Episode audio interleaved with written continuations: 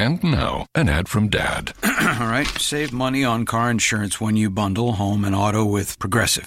Can I take these off? All right. What is this? This looks good. Wow. That's well made. Where did you get this? I'm talking to you, with the hair. Yeah, where did you get this? It's good stuff. That's solid. That's not veneer, that's solid stuff. Progressive can't save you from becoming your parents, but we can save you money when you bundle home and auto. Progressive Casualty Insurance Company, affiliates, and other insurers. Discounts not available in all states or situations.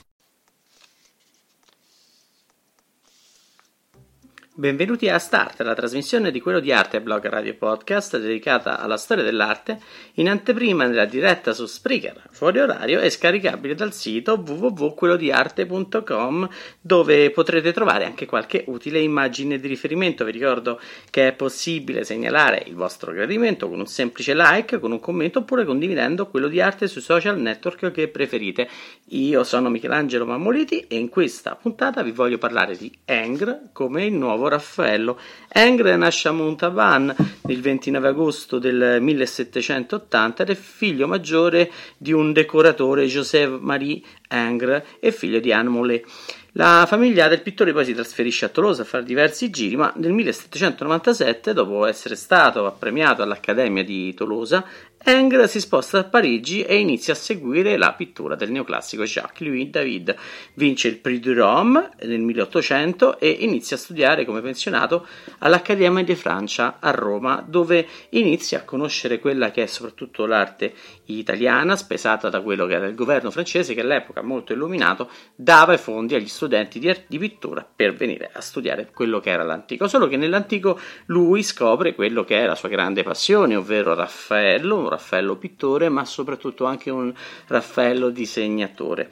E Ingres, per curiosità, abiterà a Palazzo Zuccari, là vicino Via Sistina, un posto abbastanza particolare perché lo, lo riconoscete dal fatto che ha queste, è un palazzo che ha queste entrate, questi ingressi e le finestre decorate da degli enormi mascheroni. Se vi capita, andatevelo a vedere. Ecco, noi parliamo di Ingres, di quelle che sono le sue opere pittoriche principali, ovvero eh, iniziamo dalla prima, che forse è quello che ci può introdurre l'Ingres neoclassico, ed è l'Apoteosi di Omero. È un quadro straordinario. Apoteosi, già nel suo titolo, ovvero glorificazione dell'individuo ad essere un immortale, fondamentalmente una vera e propria deificazione di Omero. Il quadro è molto complesso e qui già si vede il primo approccio con Raffaello, perché l'impostazione ricorda esattamente la Scuola di Atene che Raffaello dipinge nelle stanze vaticane, negli appartamenti di Giulio secondo, in quella che sarà poi la, stan- la stanza della segnatura nella Biblioteca Vaticana.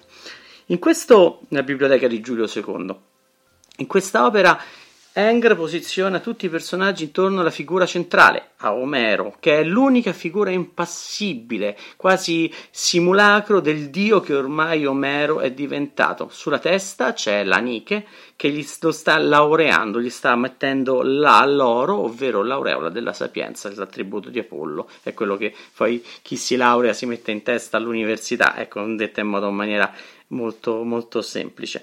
Sotto Omero ci sono i suoi due attributi principali, la sua opera massima, ovvero a sinistra, vestita in rosso e con una spada accanto, c'è la c'è l'Iliade, e a destra, con il remo ma vestita di verde, quindi un colore un po' più pacifico rispetto al rosso della guerra, c'è, c'è l'Odissea.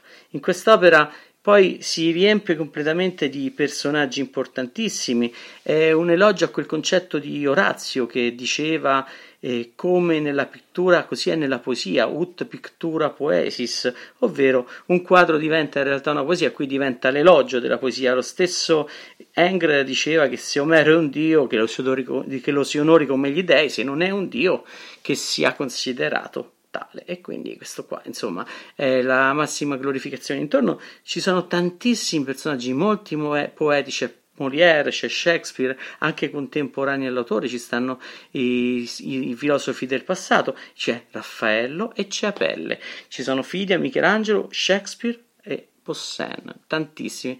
In particolare però è data quasi una piccola rilevanza sulla sinistra appunto ad Apelle, che è quel ragazzo biondo vestito in azzurro che sta alla sinistra accanto all'Iliade, alla figura nel rosso. Apelle tiene in mano un altro ragazzo vestito di nero e per filiazione, quasi come se si tenessero una stretta di mano che li unisce nella storia. Ecco, questi sono Raffaello e Apelle appunto. Quindi i pittori massimi, quelli che forse veramente la natura si è inchinata davanti a loro per la loro bellezza, così come recita quella che è la, la pietra tombale di, di Raffaello. È un quadro che è di impostazione straordinariamente neoclassica, anche perché è la figura centrale, la corona non è posizionata ancora sulla testa di di Omero, ma è in quell'attesa, quasi la Nike la volesse tenere un attimo sopra. Allo sfondo c'è un bellissimo tempio ionico Che, che ne fa da sfondo e che ne chiude qualsiasi fuga prospettica. In fondo ha tutta quella struttura, anche col disegno, un bellissimo outline drawing, un disegno a tutto contorno che rende le figure pulite, insomma definite una con l'altra secondo ragione. Ecco, l'opera è straordinaria in questo senso, ma dall'altra parte però inizia già a sentirsi quello che è probabilmente l'aspetto già romantico, a cui poi vedremo con Ingres si darà d'anticipo, proprio perché non utilizza solamente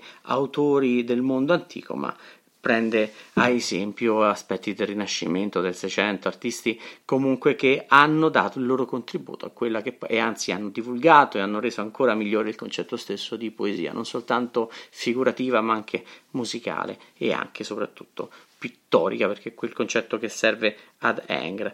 L'altra opera importante di Ingres è La Grande Odalisca, quest'opera che di, realizza per Gioacchino Murat, per il di Napoli in quel momento, diventa un'opera che ci fa vedere il passaggio che fa Raffaello dal neoclassicismo al romanticismo. Scusate, ho detto Raffaello, ma eh, intendevo Jean-Auguste-Dominique Ingres. Ingres è appassionato di Raffaello, tant'è vero che in quest'opera riprende il ritratto della Fornarina che Raffaello fa a Margherita Luti, la figlia del fornaio di Trastevere incontrata a Santa Dorotea, là all'incrocio con Via della Lungara, dove ancora ci sta un ristorante che ricorda il posto. Ecco qui, eh, Raffaello dipinge La Grande Odalisca riferendosi proprio al ritratto che fa. Questo lo, ricordia, lo, lo ritroviamo proprio in, eh, nel turbante che ha sulla testa la, la ragazza. La Fornarina ovviamente intendiamo quella, non la velata, ma quella che sta alla Galleria Nazionale d'Arte Antica a Palazzo Barberini a Roma, quindi quella un po' più desnuda, ecco, diciamo così. E in questo caso si rispecchiano proprio in, nell'aspetto. Infatti questa Grande Odalisca, rispetto del titolo, non è un'odalisca. Uno, perché intanto il ritratto è della Fornarina, quindi non sta ritraendo una donna di origine araba. Il secondo, la seconda chiave è che le odalische erano serve vergini, schiave vergini, e quindi non erano eh, obbligate ad andare in giro nude, anzi soprattutto dovevano essere vestite, come qualcuno ha fatto ricordare. Però eh, ecco perché poi ovviamente erano vergini, dovevano essere poi concubine o spose nei serragli dell'impero ottomano, e quindi queste donne eh, vivevano E soltanto negli harem dei turchi. Quindi è un'idea che ha Ingres di questo mondo esotico, ma già il fatto che inizia a entrare il mondo esotico in un'opera d'arte significa che il passaggio al, neocla- al romanticismo dal neoclassicismo si sta avviando. È un, diciamo, è un immaginario creato dagli oggetti, però. È interessante vedere come la struttura dell'opera sia comunque neoclassica. C'è un disegno che lo contorna completamente, c'è la figura eh, che emerge dall'ombra in un modo straordinario, anche nelle parti in ombra si nota la differenza tra il viso e la luce, non è così è confuso, e tra il viso e, e diciamo tutto il viso si nota qua. E poi c'è il damascato che fa da sfondo, questo bellissimo damasco blu, e poi soprattutto gli elementi che all'Oriente alludono, e sono i vari gioielli che sparsi sul letto, di un letto molto eh, sfatto, e poi c'è il, c'è il ventaglio fatto in piume di pavone, e a destra c'è una notazione addirittura olfattiva, emozionante in qualche modo, perché Ingres ci mette davanti a una pipa e a un incensiere. È un antico, ah, scusate, è un Oriente fatto di oggetti e suppellettili, così come per il maestro, per David, l'antico era fatto di oggetti e suppellettili, quindi c'è soltanto un travestirsi per Ingres di quello che è l'antico per lasciare spazio fondamentalmente a quella che è un'arte più nuova.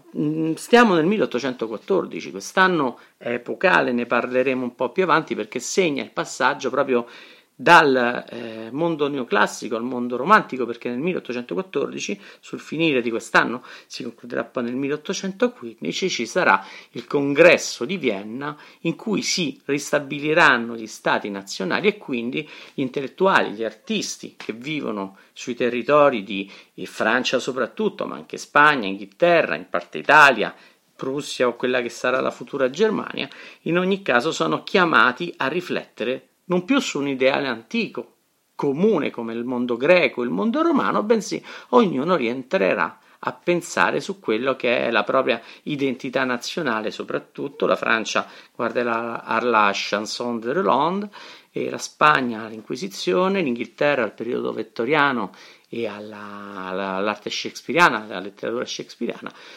l'impero eh, diciamo prussiano, comunque quello che si guarderà a quello che è stata la formazione del Sacro Romano Impero, quindi a Carlo Magno. Quindi si riguarda fondamentalmente alla romanza, a quel momento storico in cui gli stati nazionali si sono formati. L'unica differenza la farà l'Italia, come al solito, perché guarderemo al quattrocento, soprattutto al periodo di massimo splendore tra il quattrocento e il cinquecento, quindi da, da Cimabue anche un po' più tardi, da, da Brunelleschi, dai grandi artisti del Rinascimento fino a Raffaello, Michelangelo e quant'altri. Quindi è naturale che nel momento in cui un grande pittore come Jacques, eh, scusate, scusate, Jean-Auguste-Dominique Ingres guarda a un mondo passato, guarda a Raffaello, guarda al Rinascimento e quindi sta compiendo un'azione squisitamente romantica. L'ultima opera che romantica può essere, ed è quella che vediamo, è il ritratto di eh, Monsieur Bertin, lo potete vedere sul blog w w w punto quello di arte punto com, e l'opera è un po' curiosa perché Ingres non era molto appassionato dei ritratti, anche perché attraverso essi non, poss- non poteva trasmettere valori, soltanto che in questo caso si trova a ritrarre un grandissimo amico, lui François Bertin, scrittore, collezionista d'arte, direttore del Journal de Débats, e la sua amicizia lo porta a essere ritratto in tutta la sua possanza, in tutta la sua presenza. Infatti è un ometto comune, come tanti ne potremmo avere, ma la posizione che gli dà Ingres, la sua solennità e anche quella luce che è la stessa che ti avrebbe dato a, una, a un Napoleone o a una Venere o un Davide o un qualsiasi opera, diciamo di, di alta levatura storica, ecco, gli dà la stessa importanza. Qui c'è un altro passaggio che punta verso quell'idea di arte romantica, ed è proprio il fatto che Ingres sta dipingendo un uomo comune nella propria identità, e quindi si ritorna all'uomo nella, nell'effetto che può dare ai suoi simili e quindi all'emozione del guardare non più l'uomo trasfigurato in un eroe antico, ma in quanto uomo eroe della sua contemporaneità. Bene, ci possiamo fermare qui.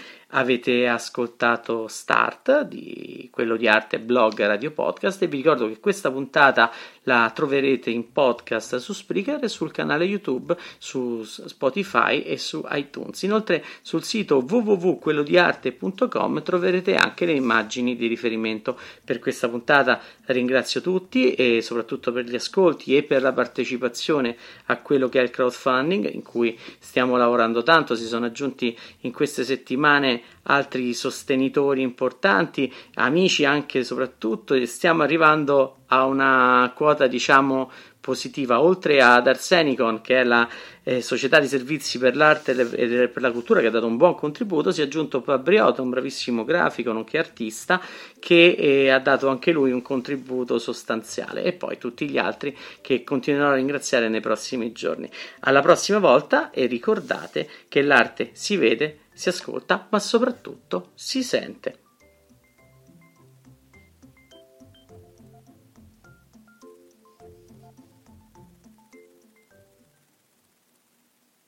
Wherever you go, however you go, for energy on the go, it's got to be five hour energy. It works fast, it works long, it tastes good, and with zero sugar and four calories, there's nothing holding you back. Fits your pocket, fits your backpack, fits your on-the-go life, whether you're going to work, going on vacation, or just going out with friends. five hour Energy. Energy on the go.